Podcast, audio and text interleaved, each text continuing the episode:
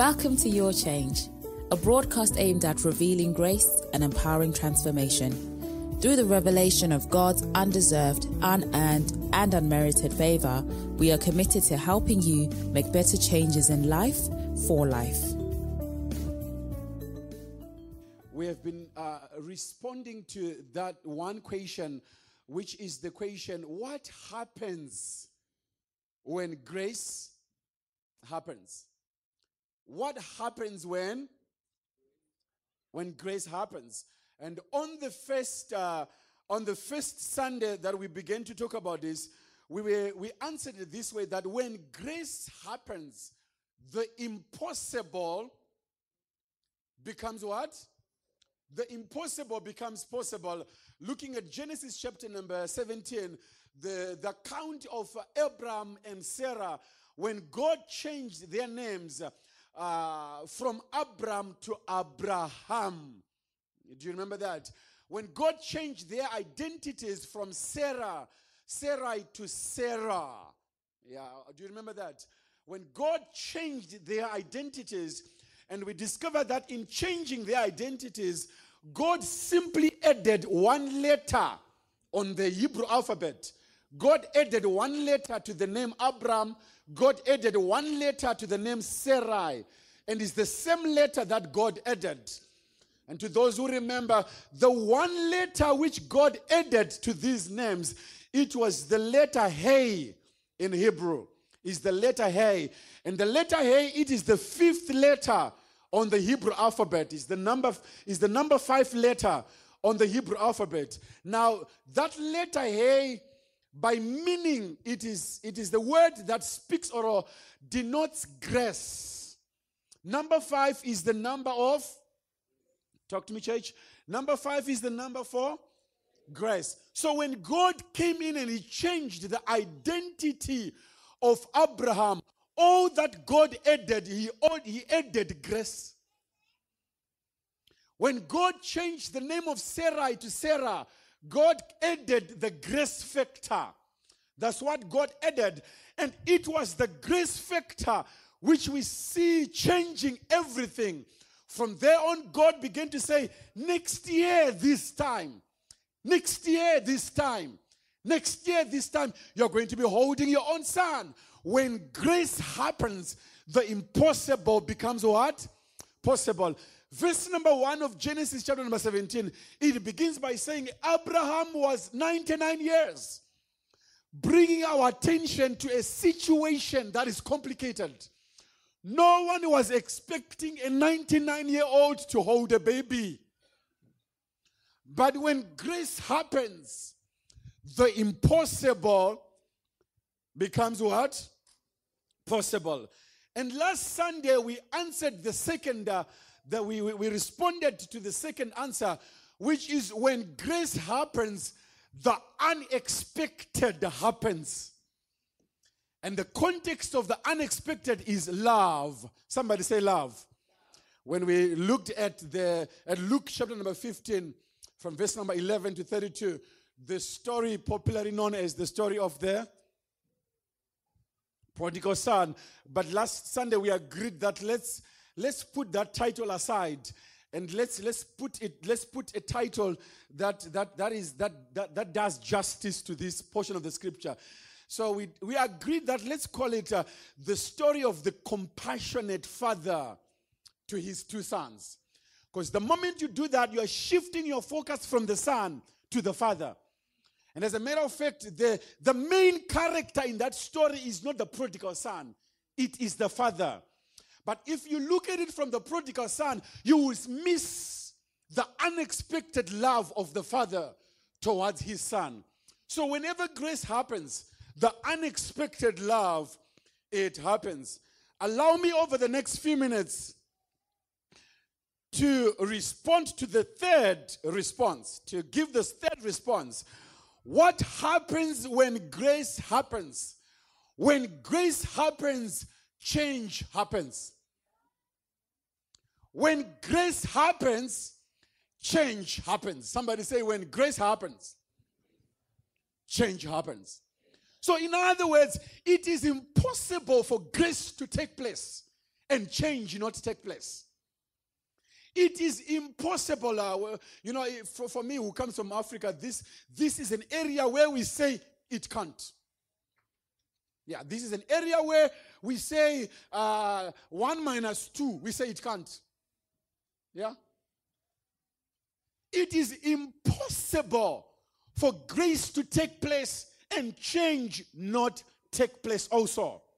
So, in other words, the catalyst for change is grace. The agent for grace, for change, is grace. But let me just bring you to the whole context of what I'm going to be sharing. In Christianity, the greatest change is not change of things, but is change of life. Can I repeat that? In Christianity, the greatest change, it is not change of things, but it is change of what? It is change of life. So, in other words, I can simply say, no grace, no change. No grace, no change. But where there is grace, you are guaranteed of change to take place. Why is this so important to you? Almost everyone in this church, almost everyone in this world wants things to change. Amen. Those who come from Zimbabwe. almost everyone wants things to change. We want our economies to change. We want our businesses to change. We want our schools to change. We want things to change. But let me tell you, the greatest change is not change of things, it is change of life. Why is it like that? Because where there is change of life, there is change of things. Do you remember a man called Gideon? When God changed his life, things changed. After going through seven years of being harassed by the Midianites and the Ammonites, but the very moment God changed a person called Gideon, the situation around it also what? It also changed. That's why I'm saying in Christianity, the greatest change is not change of things, but it is change of life. In Luke chapter number 19, verse number 1 through to verse number 10, it is the popular story of a man called Zacchaeus. We all know Zacchaeus because of his. Thank you. A lot of us, we know Zacchaeus because of his height. and when you come to Luke chapter number 19, I'm just going to read it very quickly from verse number 1. I don't want to assume that you have read it. Verse number 1 to verse number 10, if you can help me. Jesus entered Jericho and passing through, a man was there by the name Zacchaeus. He was a chief tax collector and was very wealthy. He wanted to see who Jesus was. He wanted to see who Jesus was. He wanted to see who Jesus was. And what did he do? But because he was short, he could not see over the crowd. So, what did he do? So, he ran ahead and climbed a sycamore tree to see him since Jesus was coming that way, was passing through that way. When Jesus reached the spot where Zacchaeus had climbed the tree, he looked up and said to him, Zacchaeus, come down immediately. I must stay at your house today. So he came down at once and welcomed him gladly. All the people saw this and began to mutter. He has gone to be the guest of a sinner. But Zacchaeus stood up and said to the Lord, Look, Lord, here and now I give a half of my possessions. Now they're at home, right? Look, Lord, here and now I give half of my possessions to the Lord. And if I have cheated anybody out of anything, I will pay back four times the amount. Jesus said to him, Today salvation has come to this house because this man too is a son of Abraham. Now remember, this Zacchaeus is not a foreigner, he is a Jew. He is a Jew. Today, the salvation has come to this house because this man too is a son of Abraham. For the Son of Man came to seek and to serve the, the lost. Somebody say, when grace happens, change happens. Now, when you look at this portion of the scripture, can I draw your attention to three characters that you see in there?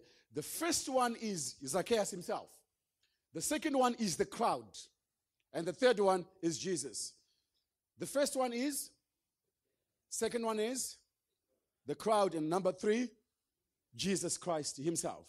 Now, let's look at uh, Zacchaeus. Now, Zacchaeus is identified as the chief tax collector. The chief what? Tax collector. That, that's his profession that is identified with. And we have the crowd on the other side, and we have Jesus at the center. Now, when you look at Zacchaeus, Zacchaeus had a bit of a challenge in this story that is presented here. Why? Because Zacchaeus wanted to see Jesus. The scripture does not tell us the reason why he wanted to see Jesus. It just says he wanted to see Jesus. But I want to think it's a, it's a suggestion. Uh, it's not conclusive. It's a suggestion based on reading the scripture and the context. I would want to believe that Zacchaeus had heard about Jesus. And he was so curious to see this man whom everyone is talking about in the city. That's the first suggestion that I have. The second suggestion is the reason to why he wanted to see Jesus is because in the past, the scripture is very open that Jesus had, had, had welcomed the tax collectors. He had embraced them, the tax collectors in the city, something which the Pharisees did not agree with. So maybe Zacchaeus said, if Jesus accepts tax collectors, I want to see him so that maybe I may be accepted. Why was acceptance such an important thing to Zacchaeus? Because tax collectors were put in the same brand category with sinners. Am I talking to somebody in the house? Tax collectors, if I may use the language back home, tax collectors and sinners were in the same WhatsApp group. That's how they would say it, isn't? Yeah. Tax collectors and sinners were in the same group, were in the same category, were in the same class. So the hostility that was given to the sinners is the same thing that was given to tax collectors. Somebody shout amen. Somebody shout amen. But this man, he wants to see Jesus. Now, the context of this man is that he was a tax collector and he's believed that he had risen to the higher ranks. Now, what was happening in this time was that the Jews had no independence. They, they were under the powers of the Romans. They were under the powers of the Romans. And no one liked the Romans. Everyone prayed that this operation comes to an end. That's why, towards the end, you hear the disciples saying to Jesus, When are you going to restore the kingdom back to, to Israel? Because at this time, the kingdom was with the Romans, they were the superpowers at the particular time. So no one liked, no one liked the Romans. Now, the chief tax collectors in this place, Jericho, where Zacchaeus was, what the Romans would do is they would give a license to a local man to run the tax collecting business. Right? The license will be given to a local man to collect the taxes.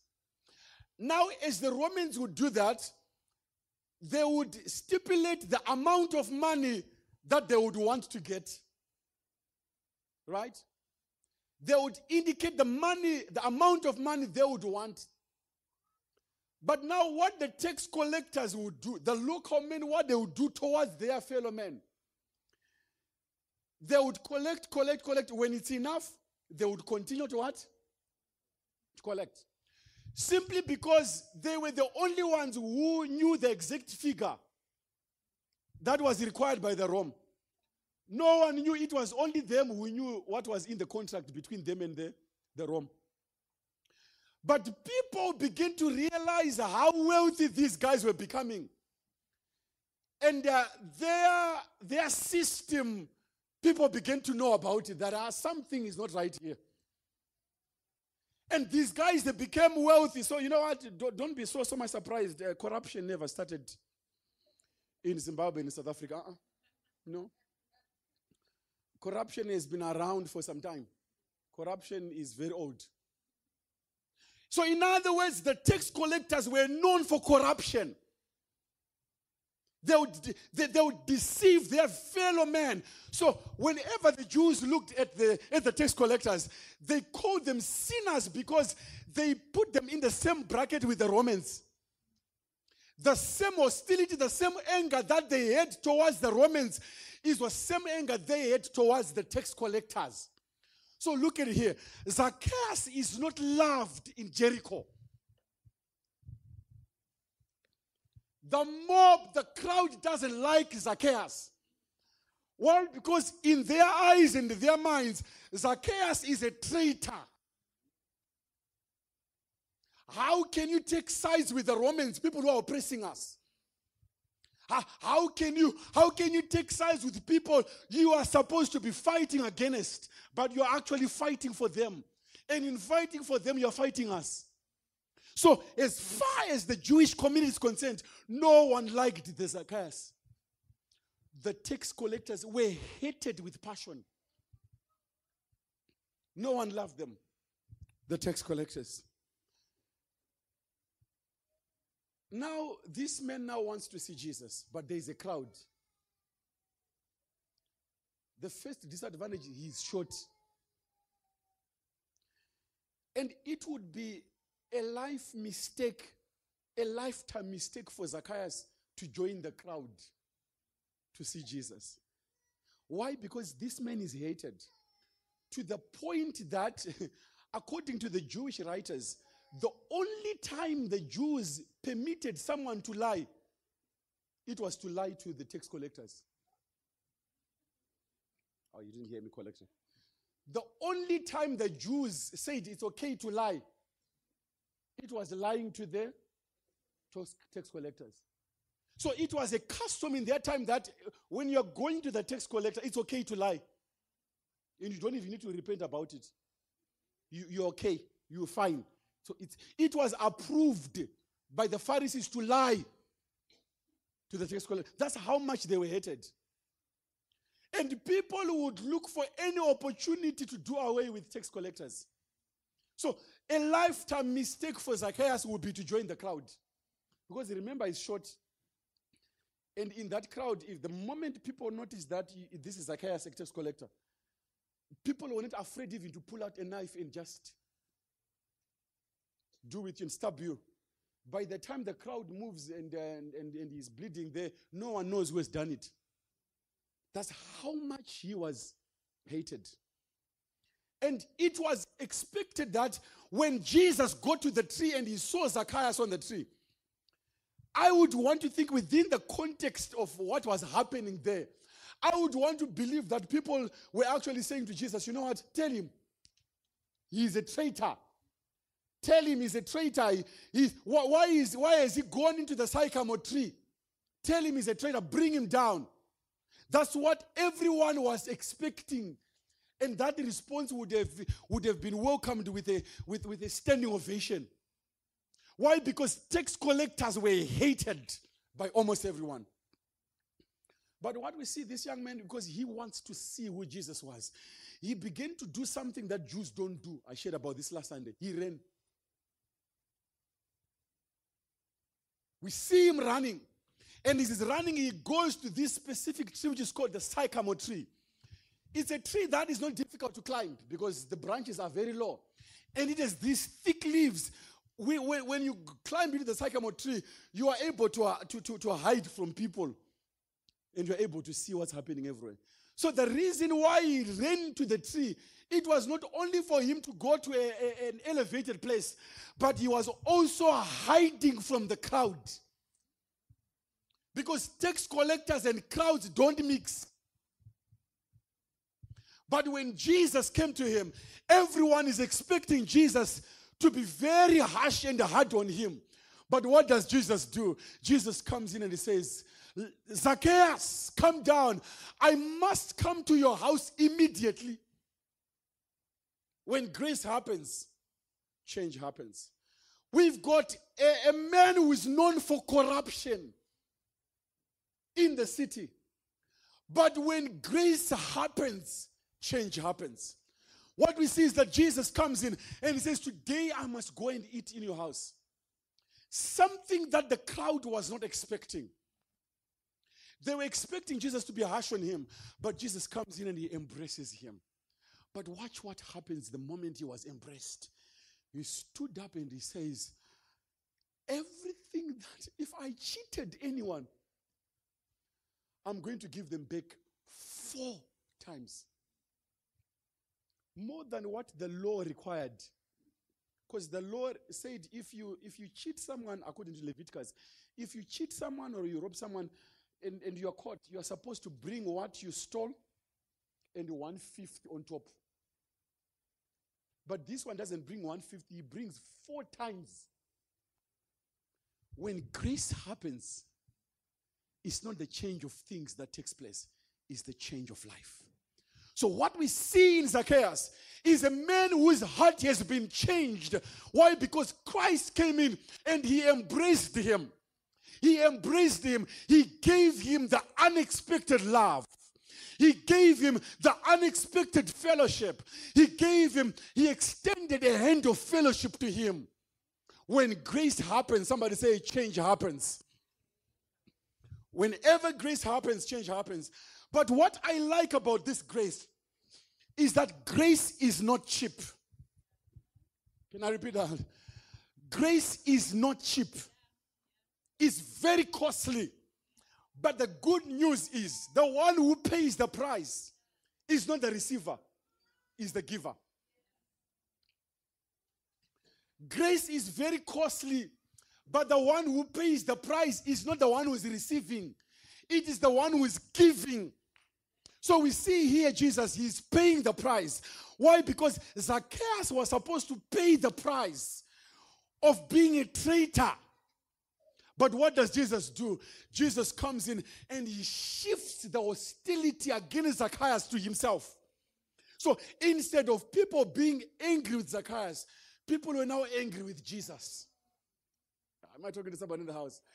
Instead of people being angry with Zacchaeus, they were now angry with Jesus. How can you embrace a sinner? How can you welcome a sinner? How can you extend a hand of, of fellowship towards a sinner? So instead of people being angry and, then be, being red, red-eyed against Zacchaeus, they are now very cross with Jesus, which is the price that grace pays. Grace takes the cost. Grace takes, it shifts what is supposed to happen on you and it takes it upon itself.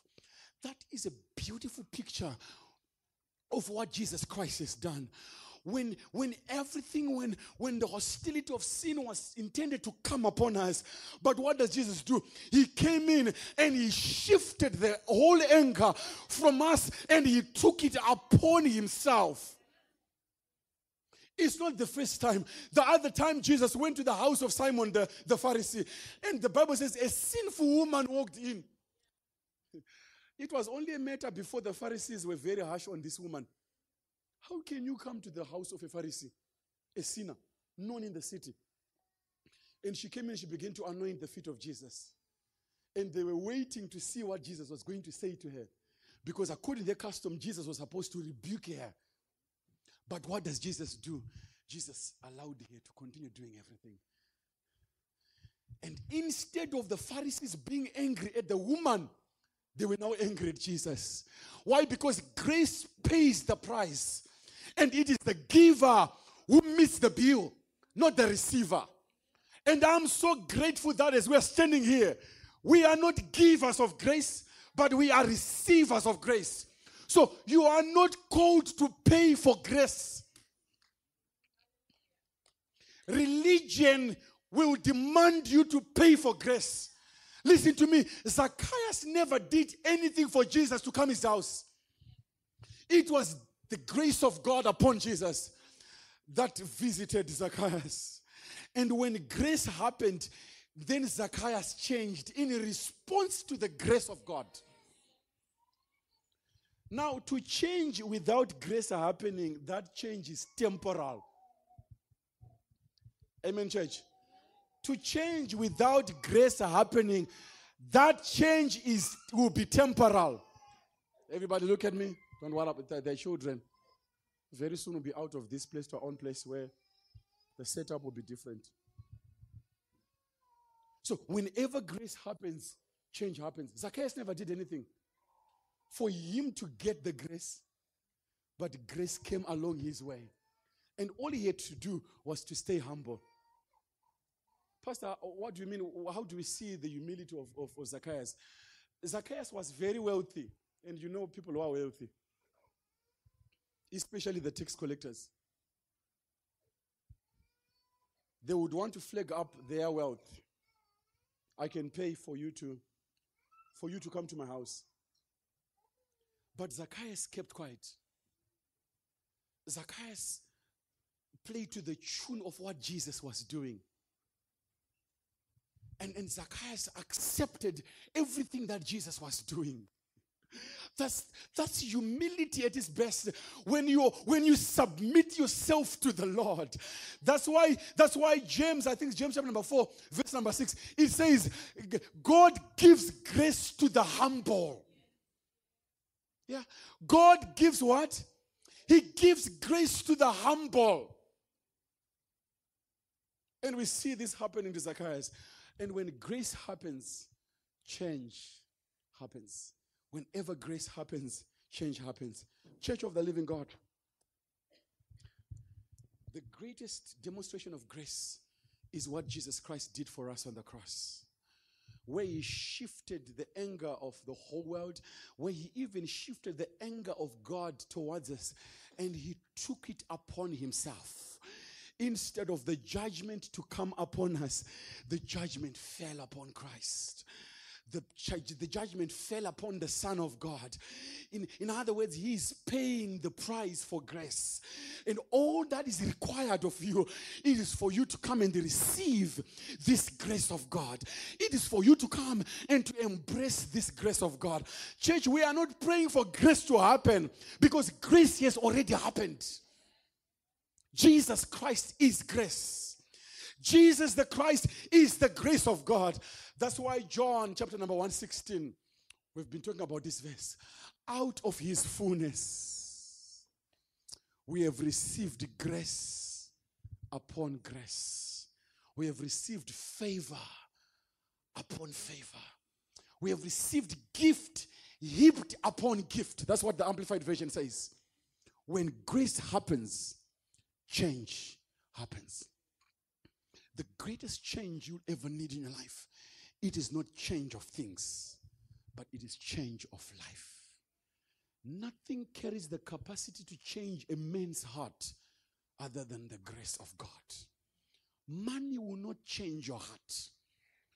Material things will not change your heart. What has the power to change man's heart? It is the grace of God. Perhaps you are praying for someone whom, whom you think that nothing is going to change in their lives. Let me tell you, grace can change anything. Grace can change anyone. No one dared to think that Zacchaeus would change his mind. No one ever imagined or thought to see Zacchaeus bringing back what he stole for many years. Not just once, but paying it back four times added. But when grace happens, I'm saying to you, change will automatically take place. You can never be exposed to grace and have your life remain the same. When grace happens, change happens. That's why when grace happened to Saul of Tarsus, on his way to Damascus, to persecute those of the way, but when grace happens, changed happened in his life. And when his life was changed, everything around changed. The same man who was persecuting the church is the same man who is protecting the church. When grace happens, change happens. I know perhaps you are praying for certain things to change in your life, but can I encourage you? Pray for change of life. Say, Grace touch me. Say, Grace change me. Say, Grace mold me. Say, Grace lead me. Why? Because when grace happens, change happens. That's why I like the song that we normally sing, and it says, He touched me. Oh, He touched me. And oh, that joy that floods my soul. Something happened, and now I know Jesus touched me and made me whole. That is exactly what happens when grace happens. It, it will not leave you the same. Grace will change your life. So, what you need to do, expose yourself to the grace of God. Expose yourself to the grace of God. That is why, as a church, we are conscious about this. It's an intentional decision for us to reveal grace. Why? Because when grace happens, transformation happens. Every time grace takes place, transformation, change takes place. And for us, it's not the change of things, it's the change of life. Now, this change has no age barrier. You might be saying, Pastor, I'm a teenager. No, no, no, no. When grace happens, change happens. Everyone is praying for things to change in our nation. But let me tell you, in the atmosphere of grace, things change. Things change. We can try everything and anything else up and until grace happens. Change will not take place. But I'm grateful. I don't know about you. I'm so grateful to God. I was praying over this week and I'm hearing the sound of a revival. I'm hearing the sound of a revival. And it's not the revival of anything of gimmicks or on tricks that we're seeing. It's the revival of the grace of God.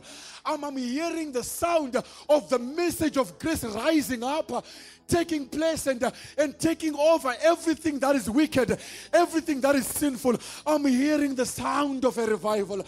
I'm hearing that sound of the grace of God. Why? Because up until grace happens, change is not going to take place. And I'm grateful that God has chosen us to become agents of His grace in this season, in this hour. To be the people, the church that is going to stand up and proclaim the message of God's grace the undeserved, the unearned, and the unmerited favor of God. Zacchaeus never deserved what he got from Christ, but when grace happens, you receive even what you don't deserve. This is the message of the cross. When grace happens, change happens. When grace happens, change happens. Can I conclude by saying to you, in paying the price, in paying the price for grace, two things work together mercy and grace. Mercy and grace. What's the difference, Pastor? Mercy, it is God stopping what you deserve. Let me qualify it. Mercy, it is God stopping the judgment that you deserve. He comes in, He stops it. But grace comes in and He says, We are going to give you what you did not deserve. Mercy comes in and says, You know what, Zacchaeus? You've been stealing people's money all this time. you you are you we condemn you to we and we, we we announce you guilty from today and your penalty is you must go in prison for seven years but mercy comes and it says no mercy comes and it suspends the judgment and grace steps in and says you did not deserve life you did not deserve freedom, and now we are giving you what you did not deserve. Why? That's how grace happens to us. When grace happens, change happens. I don't know about you, but as I'm standing here, I'm a recipient of the things that I never deserved. I don't know about you, but as for me, I, I can stand and be so grateful to God because where I am right now, I, I did not deserve it if I begin to think and to consider some of the things that I did in the private, uh, you've got your own private. Yeah, you, you've got your own private. But when I stand up and I begin to consider some of the things that I said, some of the things that I did, surely I don't deserve to be where I am right now. But grace came in and says, you know what? The judgment, we're suspending it. And grace came in and says, What you did not deserve, we are giving it to you. Remain humble because grace, God gives grace to the humble. Humble yourself, and the Lord will lift you